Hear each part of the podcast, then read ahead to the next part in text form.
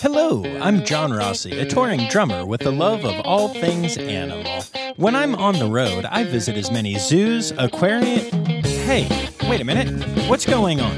Hey, what's going on there? Hello? Hello? Hello? We interrupt your regularly scheduled program to bring you Rossafari Zoo News. News you can use from the world of zoos and conservation.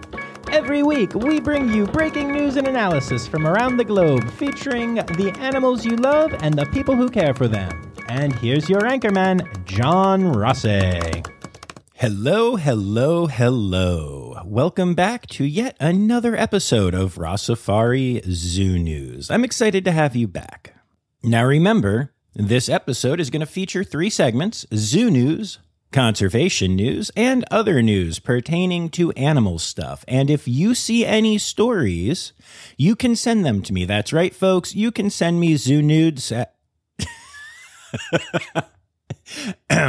you, I'm leaving that in. That's hilarious. I meant to say that you could send me zoo news, but I said that you could send me zoo nudes. I mean, to be fair, most of the animals at zoos are nude most, if not all of the time. As a matter of fact, um, a lot of these videos of, of primates wearing human clothing and stuff are a great way to identify a facility that is not good and are a thing that you should not encourage. Um, so I'm going to use my Freudian slip as a teaching moment and say that and leave that in because that's hilarious. And yes, I realize that some of you are thinking that I'm laughing at a joke that would be more appropriate for a teenage boy, but to you I say, well, that's kind of insulting to some of the more mature teenage boys that I know. Think about it. All right, this got really goofy and went off the rails immediately. Possibly because I'm recording at 10:30 in the morning and I usually am not even awake at this time of day, but hey, there we go. Anyway, just remember that you can hit me up. Uh, either send me an email to rossafaripod at gmail.com with any stories that you find, or tag me in them on Instagram or Facebook. Make sure you're following along at Rossafari, and then you can just tag me in any stories that you find, and I can uh, talk about them on here. As always, towards the end of the episode, I will be thanking everyone who contributed this week. And if you contribute to a future episode, I'll thank you too. Isn't that exciting? You'll get to hear your name on a podcast. Okay, well, I think that's enough of this absolutely ridiculous intro, so it's time to get to it. So, uh, let's do that. One, two, three, four. Ow, that's a funky monkey. Tree kangaroo. Or a binturong. It's Zoo News. Yeah. All right, y'all. So, I do love my funky zoo news funk song, and it's it's a lot of fun. Um, and I love to let it play through all of this because, of course, I do. I'm a musician at heart, and I really love what I do. That said, um, the first couple stories here are going to get pretty serious, so uh, hold on to your butts and uh, let's go. So, we're going to start off this episode by kind of reminding everyone that it was around a year ago that uh, George Floyd was murdered in Minneapolis, Minnesota. And um, Juneteenth, which was not officially recognized as a, an American holiday yet, was being celebrated. And there was just a lot of awareness being brought to the plight of the black community uh, at the hands of police and, and others, racists in general. Because of that, around this time last year, many of the zoos and aquariums that uh, we all love started putting out statements on racial diversity and their plans to help improve um, the diversity of their staffs. Well, it's been a year, and a lot of those same institutions are now starting to put out updates online. For instance, New England Aquarium put out a small article called Advancing Diversity, Equity, and Inclusion. The heading starts off by saying One year ago today, we publicly reaffirmed our commitment to diversity, equality, and inclusion. Today, we hold ourselves accountable by sharing some of the steps we have taken to create an actionable plan to advance our diversity, equity, and inclusion goals while acknowledging that we still have much work to do. They then go into details of their plans and what they have done and what they're hoping to continue to do. Um, and that's just one example uh, because I love the New England Aquarium and they made a really big deal about this in an awesome way. But a lot of different institutions are doing this. So if diversity is something that is important to you, and it darn well should be, then I highly recommend looking up your local zoos and aquariums, especially anywhere that you may be a member of. See if they put out any statements a year ago. See if they put out any statements of support. And if so, either see if they've put out an update, or if not, maybe drop them a line and remind them to. Um, change doesn't come all at once, and change certainly doesn't come from posting a meme or saying hashtag Black Lives Matter once. And um, if we want to see actionable change in this field, then we need to make sure that we are holding these institutions accountable. Y'all know that I love the zoos and aquariums that I feature on this podcast. Uh, but that doesn't mean that we shouldn't also be making sure that they're doing the right thing. Uh, as I said, many have put out statements, and, and I believe many others will in the, the upcoming weeks. But if you have not seen one from your favorite zoo or aquarium, I highly recommend shooting them an email and saying, hey, how's that going? Why don't you let us know? So now we're going to move on to a follow up to a story I, I mentioned a couple weeks ago that is is really heartbreaking. Zoo Tampa has announced that they have learned the reason that their entire stingray population died. It was because of a supersaturation event. A supersaturation event occurs when too much oxygen is in the water, which can lead to gas embolisms, also known as gas bubble disease in the stingrays. The zoo was not able to announce this immediately because by the time the staff came in the next morning, oxygen levels had returned to normal. So they sent off all of their evidence that they collected to a specialty lab in Germany who determined that this was probably the cause of the death of the stingrays. Zoo Tampa has still not been able to identify the exact cause of the supersaturation. Some possible causes include a water system malfunction or a pipeline crack that was not detected during daily inspections, though if that is the case, it has still not been found. Zoo Tampa does desire to continue to showcase stingrays, but is determined that nothing like this will ever happen again. Instead of reopening the exhibit, they are going to tear it down entirely and then they will build a new habitat, which will be updated with a new water management system, which will include redundancies, safeguards, and updated procedures, according to staff at the zoo. Y'all, I love Zoo Tampa. I'm in Florida right now. I just became a member at Zoo Tampa and I was there on Monday and it was amazing. I will say, however, that I did get really sad when I walked by Stingray Bay and I, I saw the empty tank and lack of humans around there. I actually had a really great time there a few years ago with my parents when we were all in Florida, petting the rays and having a great time. However, I do need to clarify that, you know, something like this can happen. It is an unfortunate thing, and it is devastating for the staff, obviously. But this in no way means that Zoo Tampa should be seen as a less good zoo or that they're not doing the right thing. As a matter of fact, I would argue that their commitment to completely rebuilding a new exhibit rather than just saying, oh, hopefully we can fix this one, shows exactly how amazing of a facility Zoo Tampa is. Moving on from a situation like this can always be challenging, and it is awesome to see Zoo Tampa rising to the occasion in such an impressive way. Oh, and as a more fun, lighthearted uh, bonus fact about Zoo Tampa, they have pretzels. Many of you know that I am absolutely obsessed with zoo pretzels. And in this case, I have to tell you, Zoo Tampa has pretzels that are shaped like animals. Yup, let that sink in for a minute. Run, don't walk to Zoo Tampa and make darn sure you get yourself an animal pretzel. And speaking of happy things, because pretzels are the happiest of things, uh, happy 60th birthday to Ozzy.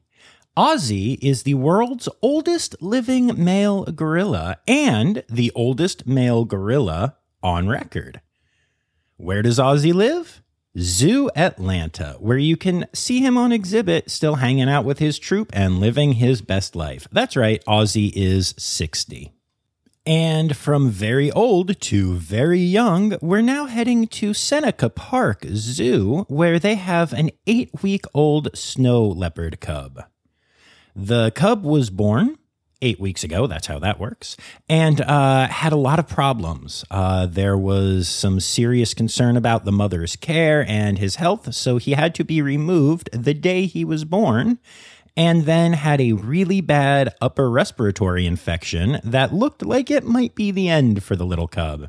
However, the amazing staff at the zoo, along with the amazing constitution of the cub, teamed up to fight through, and now the cub is doing great. Of course, he still needs something. He still needs help. The help that he needs is finding a name. You can submit an idea for the name to name the cub at monroecounty.gov using the subject line Name Our Snow Leopard Cub. Also, if you happen to be at the zoo, you can go to the snow leopard exhibit currently featuring the cub's parents, Tamila and Kaba, and uh, submit a name there. The five most popular suggested names will then be put to a vote on the zoo's website and at the exhibit. And hey, if you're a little bummed out that you're not in the area of the zoo and you really wish you could see the little cub, well, now you can. The zoo has set up a cub cam streaming live video 24 7 from the den. The link is senecaparkzoo.org slash cubcam. Over the next few weeks, the cub will be learning socialization skills as well as learning basically how to be a successful snow leopard. And now you can tune in and watch that experience. Once again, that link is senecaparkzoo.org slash cubcam. Now, one of the biggest issues that anti zoo people bring up about zoos is the fact that the populations are never reintroduced into the wild. Now, if you've listened to the podcast, you understand that that is often the case for very good reason, but you also know that that's not always the case. And the Detroit Zoo is sending a couple of cool animals back home. In an effort that has taken two years to plan and begin to execute, the Detroit Zoo has teamed up with VulPro, an incredible conservation organization, to further the efforts of old world vulture conservation by relocating the zoo's female lappet faced vulture as well as two pairs of breeding hooded vultures to the VulPro property in South Africa.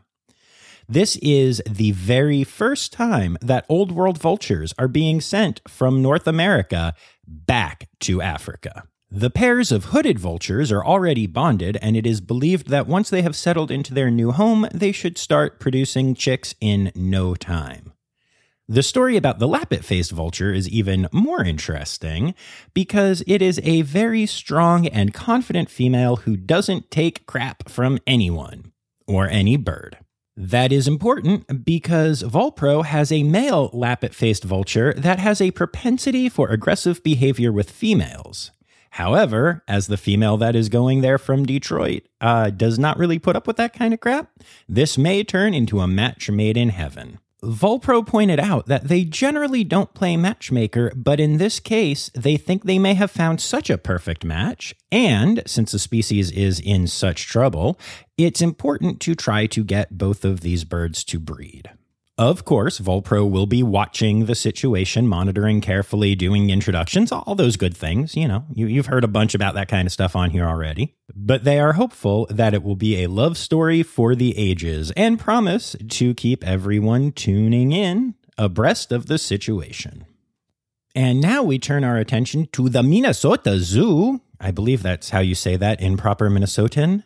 Soshin? Man, am I going to get crap for this one. Anyway, is pleased to announce the birth of two Wolverine kits. Now, the Minnesota Zoo is home to the only pair of breeding Wolverines in any zoo in the United States. As such, this is a really big deal. Of course, for the first few months, the Wolverine kits did stay in a special behind the scenes den with their mother. However, they are now active, playful, and on exhibit. Which is why I'm quitting the drums, quitting my current gig, and hopping a flight immediately to Minnesota. Sorry, Jason. Sorry to my bandmates and Great Balls of Fire, but it's over. I gotta go see some Wolverine kits. Okay, I'm kidding, probably. Seriously, though, wolverines are an incredibly rare species in the US in general, and to see the only kits currently in the country from the only breeding pair in the country would be pretty darn amazing. If you have a chance, get yourself to the Minnesota Zoo. A hearty congratulations to Director of Conservation Programs at Roger Williams Park Zoo, Lou Perotti. Now, you may remember Lou from his incredible episode of the Rossafari podcast. And uh, apparently, I'm not the only one recognizing how great Lou is, because the U.S. Fish and Wildlife Service has recognized Lou as a 2020 recovery champion for his dedication and ongoing efforts to protect Rhode Island's state insect, the American burying beetle. Lou's such an awesome and humble guy, and um, he's just such a character. If you haven't checked out episode 19 of the podcast yet, Less Charismatic Species Conserved by a Charismatic Guy with Lou Perrotti of Roger Williams Park Zoo, I highly recommend that you do. And I also just have to say that I think it's so cool that Lou has not only been on this podcast, but, you know, featured in a book written by Jane Goodall and is getting all of these props for his work from Fish and Wildlife and a bunch of different organizations over the years. But at the same time, when I sent a quick email asking if he could help me get in touch with someone at Roger Williams about doing a couple more interviews, he took care of it immediately. Set me right up with Corey, who then helped me bring you those two episodes that came out recently with Lara and Lauren. He's just that kind of dude, and it's so nice to see such a cool guy with an amazing heart for conservation getting props. These boots were made for waddling. And that's just what they'll do. One of these days, these boots are gonna waddle over you. That's right, y'all. Enrique, a geriatric penguin at the St. Louis Zoo, has been given special boots that help with his arthritis. Enrique is a southern rockhopper penguin who, at 30 years old, has well outlived his life expectancy at the zoo. For comparison, wildlife expectancy of a southern rockhopper? Around 10 years. Of course, with advanced age comes advanced medical problems, and in the case of Enrique, it's arthritis. Vets tried to treat the arthritis with various medications and topical treatments, but they had to be reapplied every time he got in and out of the water, which created quite the issue. As such, they turned to New Jersey based Therapaw, a company that helped make specialty boots for Enrique. They sent an initial pair, and then, after seeing how it worked, made some modifications. And a month later, Enrique was walking around in amazing boots that have reduced the need for medication while making sure that he still gets around quickly and efficiently. Also, and this is adorable, zoo staff does put the shoes on every morning and then take them off before Enrique goes to bed at night. I love it. And while we're on the subject of the St. Louis Zoo, they also did a blog post this week about the secret science at the zoo. I highly recommend you check this out at stlzoo.org, but I'll give you a quick overview of it. The basic idea is that if you've ever seen someone with a stopwatch and a clipboard or writing down animal behaviors at the zoo, then you have caught a zoo scientist in action.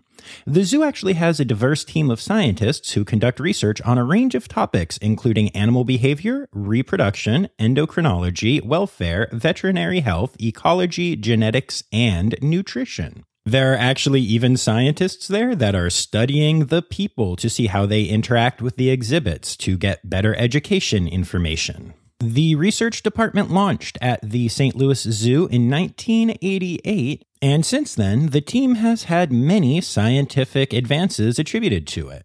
One such example is the creation of the first banteng by artificial insemination. That's an endangered species of wild cattle that is from Southeast Asia. They also produced the world's first wolf to be conceived using cryopreserved semen. They are also one of the only zoos in the country that maintains a frozen zoo that holds sperm, eggs, and other tissues from animals to preserve genetic diversity in animal populations for the long term. The list goes on and on, but in the last five years, the zoo has produced 127 publications in edited books, peer reviewed scientific journals, and trade publications. And honestly, much of the work that they are doing now is just really incredible. I highly recommend checking out the article.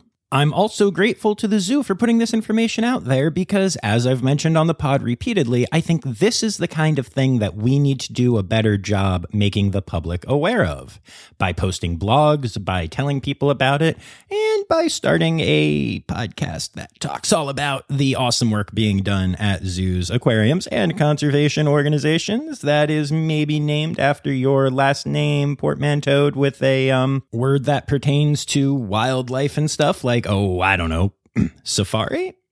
Anyway, our final story in Zoo News this week is about the Phoenix Zoo, which recently celebrated the birth of 21 baby black footed ferrets.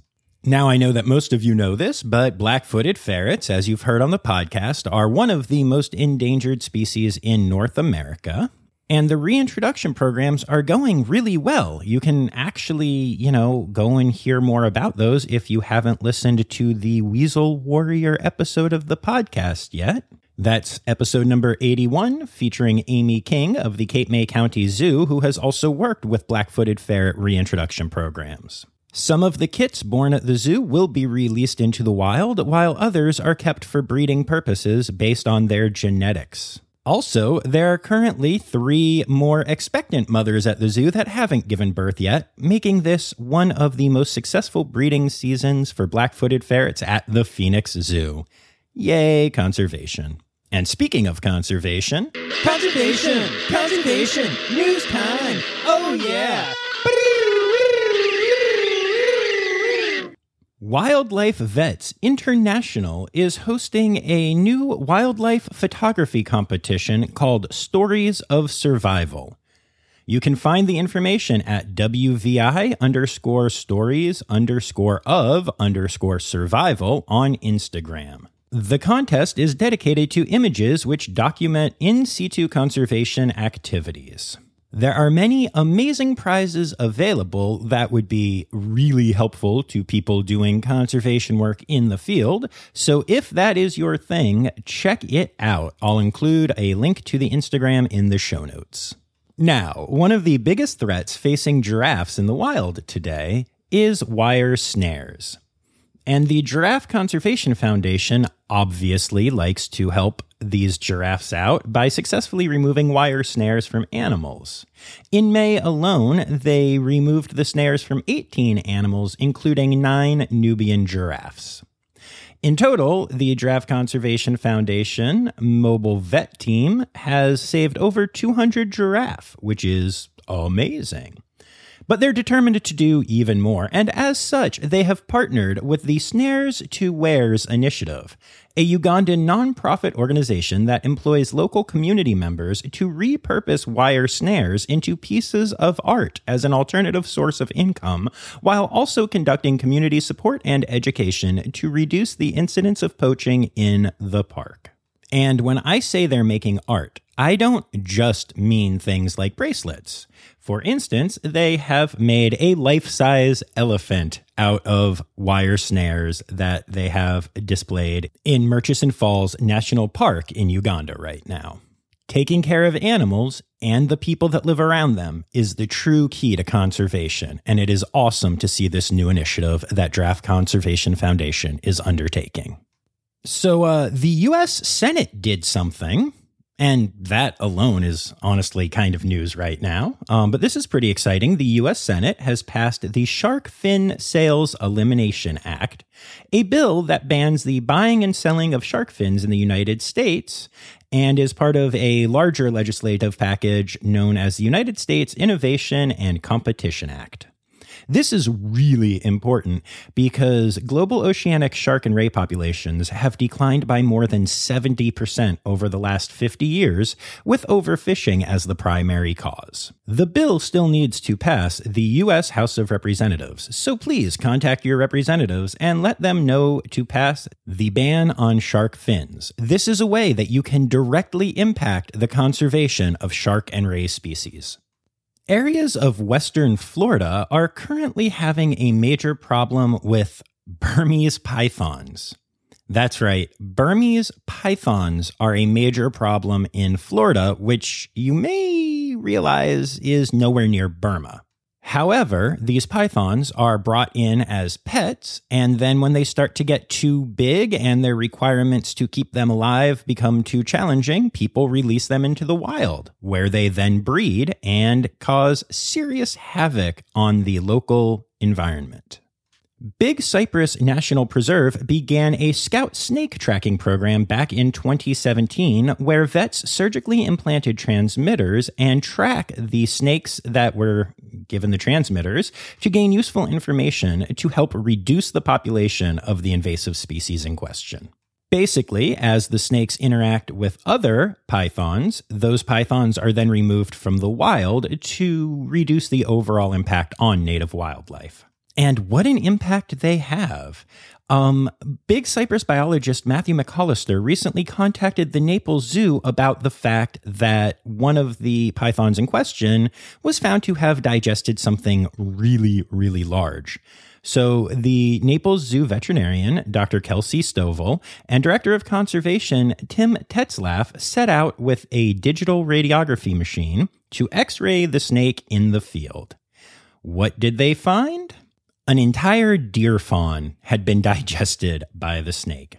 In fact, this is not too shocking, as deer hooves have been found in many pythons, along with everything from raccoons and alligators to wading birds, and yes, even Florida bobcats. The problem here is that pythons are taking meals away from native predators and putting a lot of strain on an ecosystem that is already facing a lot of threats from humans and other actual native species. In fact, the problem is so large that the Naples Zoo has formed a zoo park partnership for America's Keystone Wildlife with Big Cypress National Preserve, and they are collaborating on more efforts like this to try to A, educate the public, and B, get rid of more of the invasive species causing these issues. And see, this is the problem with the exotic pet trade in general places like Florida that allow the exotic pet trade to run fairly unchecked have all kinds of problems. We have Burmese pythons traveling around in Florida right now. There's also a colony of vervet monkeys on the east coast of Florida that just live in the wild there. A sanctuary has actually been set up to help these vervets live. However, that sanctuary was built around where they have populated, not vice versa. Invasive species are a real problem, y'all, and the exotic pet trade is a major contributor to this issue. Indonesia has announced sightings of two new Javan rhino calves this year, in the only place on Earth where the critically endangered species is found.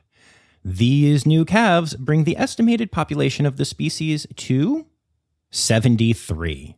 Not great, but definitely growing. Uh, since 2012, conservationists have recorded at least one new calf a year, and that's promising. This population growth is really great, but of course, the rhinos are still under a huge threat of disease, natural disaster, and yes, a resurgence in humans screwing things up and killing them. And now,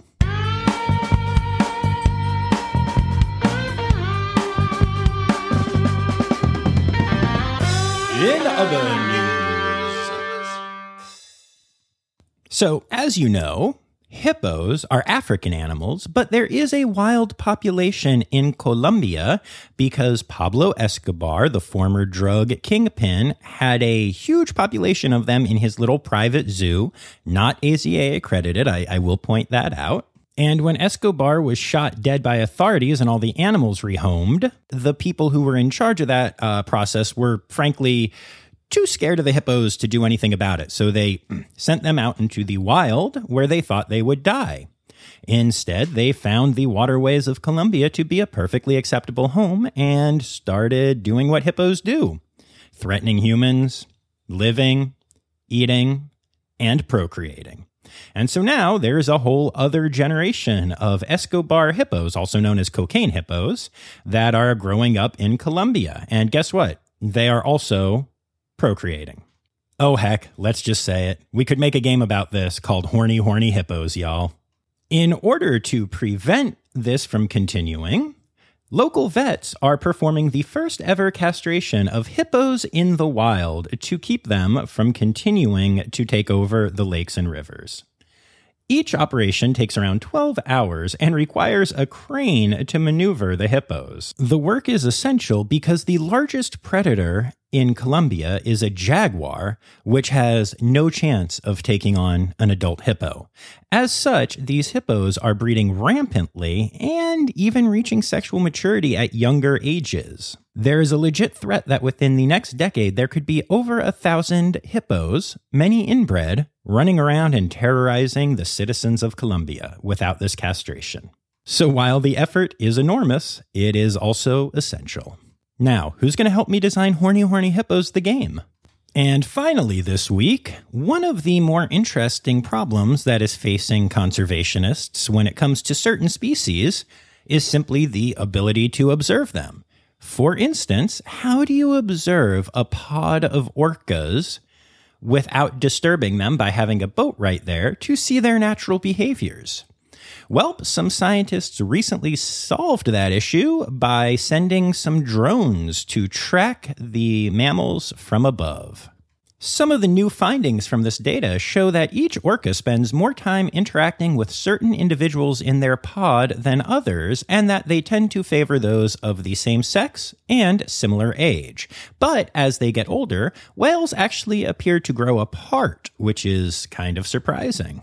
In general, the scientists were surprised to find out how much touching happens between whales there is a lot of contact, especially between the ones that seem to spend the most time together. It seems that physical contact may be a soothing, stress relieving activity that reinforces social connection, similar to the effect it has in humans and some other primate cultures. I'll be excited to see what additional information comes from these drone studies as time goes on.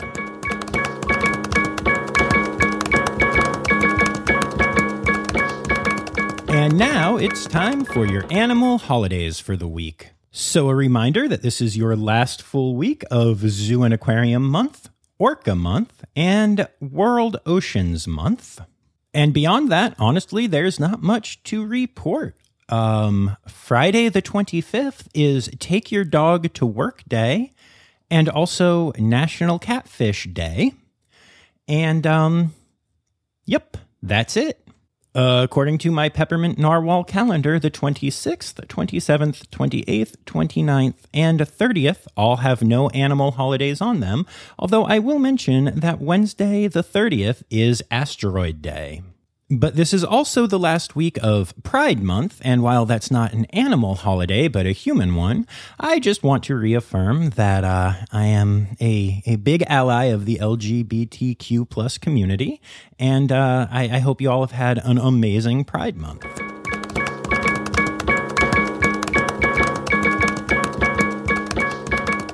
All right, so there we have it, this week's Zoo News, and I have to tell you, I have had so many people sending in so many amazing articles that I honestly couldn't get to a bunch of them this week. But don't worry, I've got them set aside for next week already. If you would like to contribute, you can tag me, as I mentioned at the beginning, at Rossafari on Instagram and Facebook in any articles that you see or posts that you see that may be zoo newsworthy or you can send me articles directly to rossafaripod at gmail.com. And a huge thank you to this week's contributors Kim Cooley, Dr. Natalie Taco, Alicia Gaudet, Jacob Newman, and Dr. Zoe Vesley Gross. And remember, y'all, the term newsy credits backward is Yiswen Steiderk. The Rossafari podcast is produced, hosted, and engineered by John Rossi. Editing and fact checking by John and Dr. Zoe Vesley Gross. Our theme song is Sevens by Nathan Burke, performed by Nathan and John. Interrupting John theme and additional voices by Taylor Isaac Gray. You can reach John directly on Instagram and Facebook at Rossafari or by email at rossafaripod at gmail.com. Rossafari is part of the Daydreamer Media Network. Now, stop listening to me and go visit a zoo.